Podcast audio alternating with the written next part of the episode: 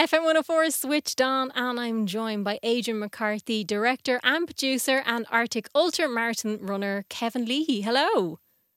Hello. Hello. Thank you so much for chatting to me. So, you guys are behind the 1000 kilometres of chaos, which is up on Prime at the moment.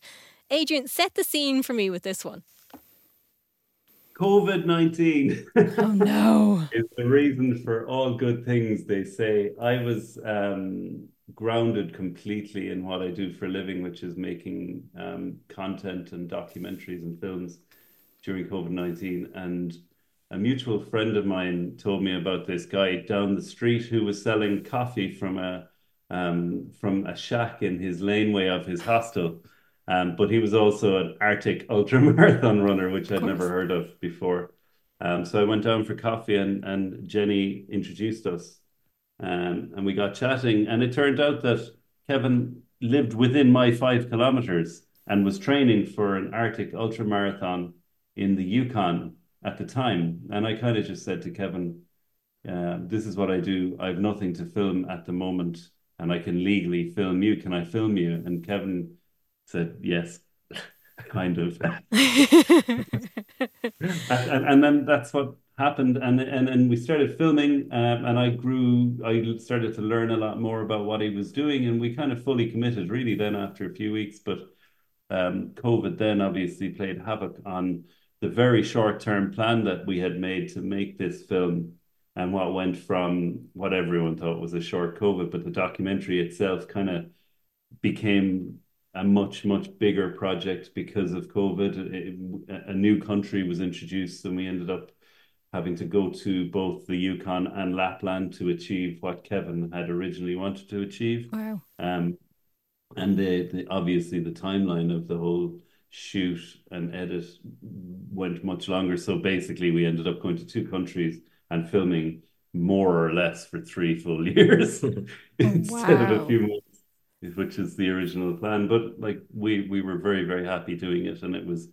for me an amazing um, time, and I learned a lot. I experienced a lot, and I enjoyed pretty much every second of it. Really, um, and and and I think what what happened on screen is is something that I'm very very proud of, and I'm surprised that we managed to pull it off. To be honest. Kevin, when Adrian approached you, how far into your training were you for this?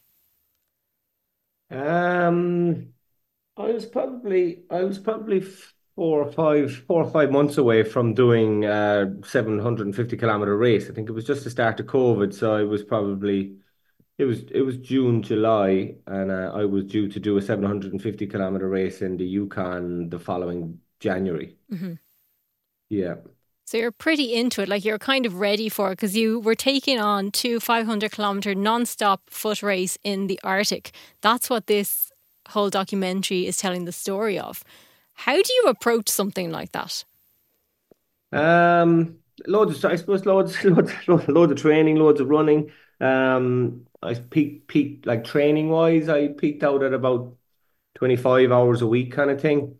Um, but I suppose it was a lot. It was keeping my keeping myself positive too, and keeping a belief that you can that you can kind of do it, and keeping any any negative thoughts, kind of not not focusing on them, and focusing everything on on a belief that I kind of convincing myself that I can do it, kind of thing. With the Um, cancellations and the postponements of certain races, did that ever affect you with your training? Yeah, that was hard. Like when when that ra when that big race got cancelled, that was that was definitely one of the trickiest moments, possibly even harder than than the injury. Um, being so ready and it being like only two and a half weeks out, and I was convinced that the Swedish government was going to let the let let the let the race go ahead. That was that was really tough, that one. Um, and to kind of there was a lull after that. Then I suppose the whole the whole world was shut down, and we didn't really know whether we were going to get to go again. And I kind of stopped training for a while and wasn't really sure what I was doing. But you know, after a while, I just started training again without having anything to train for, and I was just really happy training, kind of thing, which kind of brought it back to me. It's like I just I just do this because it's a part of my life, and I love training, and I love being out in the mountains, whether I have a race or not. I'll still be almost doing the same thing. And Adrian, being the director and producer, I'm assuming you kind of took on other roles as well as it went along. He never he never massaged my feet. I'm sure he organised someone to do that, though. Oh my God. Um, well, like it was a really strange time, I'll be honest, because we all had such tiny bubbles at that mm. time. Um, and unofficially, Kevin and I were in each other's bubbles for the whole period. And then I had one other person that I was filming at the time for something else, and and she was in my bubble. And then I had my wife and my kids, and it was just a, a funny experience. We kind of I don't know if you think this, Kevin, but we kind of kept each other company more or less throughout because we were finding ourselves in very, very odd places filming and chatting. And there was one thing that was really cool about this is that there was never a rush mm. because there wasn't a lot else on. Normally, when I'd film something, I'd I'd do a lot of pre-production and I'd get in and I'd get out very quickly. But like some days, I could wait for two hours in the bog for Kevin, you know, or and often I'd miss him because I got there too late. You know, this kind of stupid stuff. So, um, but in terms of taking on a role, I don't think I did anything for Kevin really mm. other than maybe kept him company or you know, um, there was very little I could do because if I got involved in the races, for example, Kevin would be disqualified. So if I okay. gave him a bar of chocolate or, and someone found out, then he was out. So I had to step back from getting involved or you know anything like that, which is quite nice actually, because then I knew hand on heart I had nothing to do with what he achieved. When it comes to the Arctic, what comes into it that wouldn't normally in other races? Um, I suppose the, like the fact that the fact that if you're if you're not disciplined there's big consequences. Like people have people have lost their hands and feet in in these Arctic races. Mm. Uh, so on the wrong temperatures, you know, when it gets down to minus 30, 35 degrees, if you take off your glove for 90 seconds, you could you could have frost frost nip and then frost bite, and then you know if you leave them off for long enough, you you will potentially lose your fingers. So there's big consequences for for forgetting stuff, for losing stuff, you know, which um and again with the with the pacing if you're if you're going too fast and you, you're you're perspiring, you're sweating, then you're running a higher risk of getting hypothermia because your t-shirt's going to be all wet. But then again, if you you have to be going fast enough to produce your body heat. Uh, other things are like the food as well. So the food is needs to be well thought out because generally, you know, it, running an ultra marathon in Ireland, you can survive on Snickers bars, but like in, in the Arctic, everything freezes. So you have to you have to have dehydrated food so it's a powder food and you have to boil boil up the water from snow to dehydrate the food and stuff like that mm. so you're much more you're much more self-sufficient and uh, you know if you do get in trouble they may not be able to come and get you for a day or two depending on the temperatures what was the hardest part for you the hardest part i think i think the first day day and a half of the first race in the yukon i think i kind of probably pushed quite hard and probably raced for up to about 30 35 hours without sleeping and really let it all get on top of me. It was it was brutal conditions that first day of the yukon a lot of people dropped out of the race but I kind of let it get on top of me that I was pretty beaten up and I had 400 kilometers to go in one race and then another 500 kilometer race and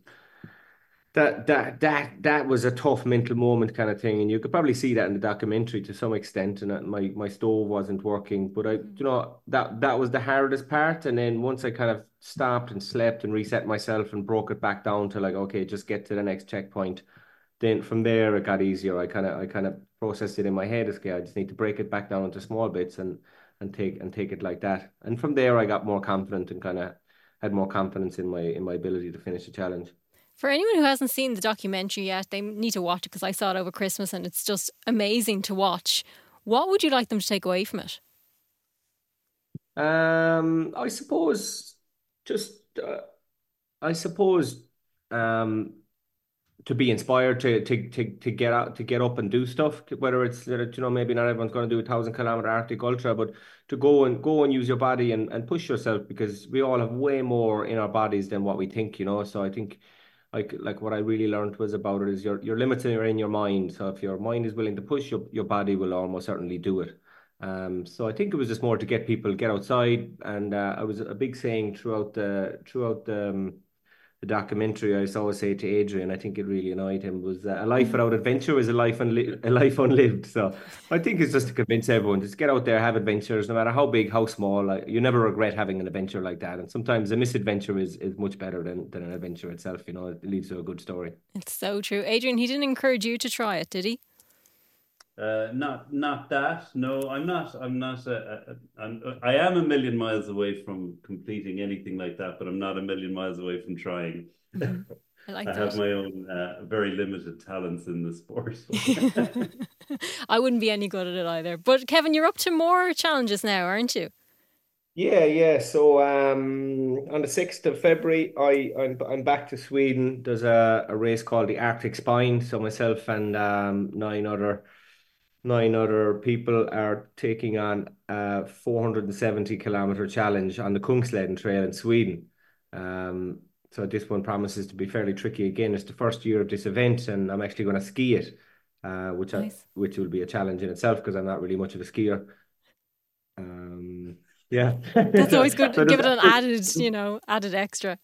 The old added extra, yeah, Why yeah, not? yeah. So look, it's a challenge. I suppose when I was doing the thousand kilometers, I'd never. Uh, that was that was there was loads of unknowns, and Yeah. and I do like I do like the fact that I've had to learn a lot about about skiing and stuff over the last few months. And it again, it's it's a race that that's a kind of on paper looks a bit crazy, and to be going in without without a lot of experience skiing is um is a big challenge, and I'm interested in that and to see how I go. You know, does I don't think I can really fail.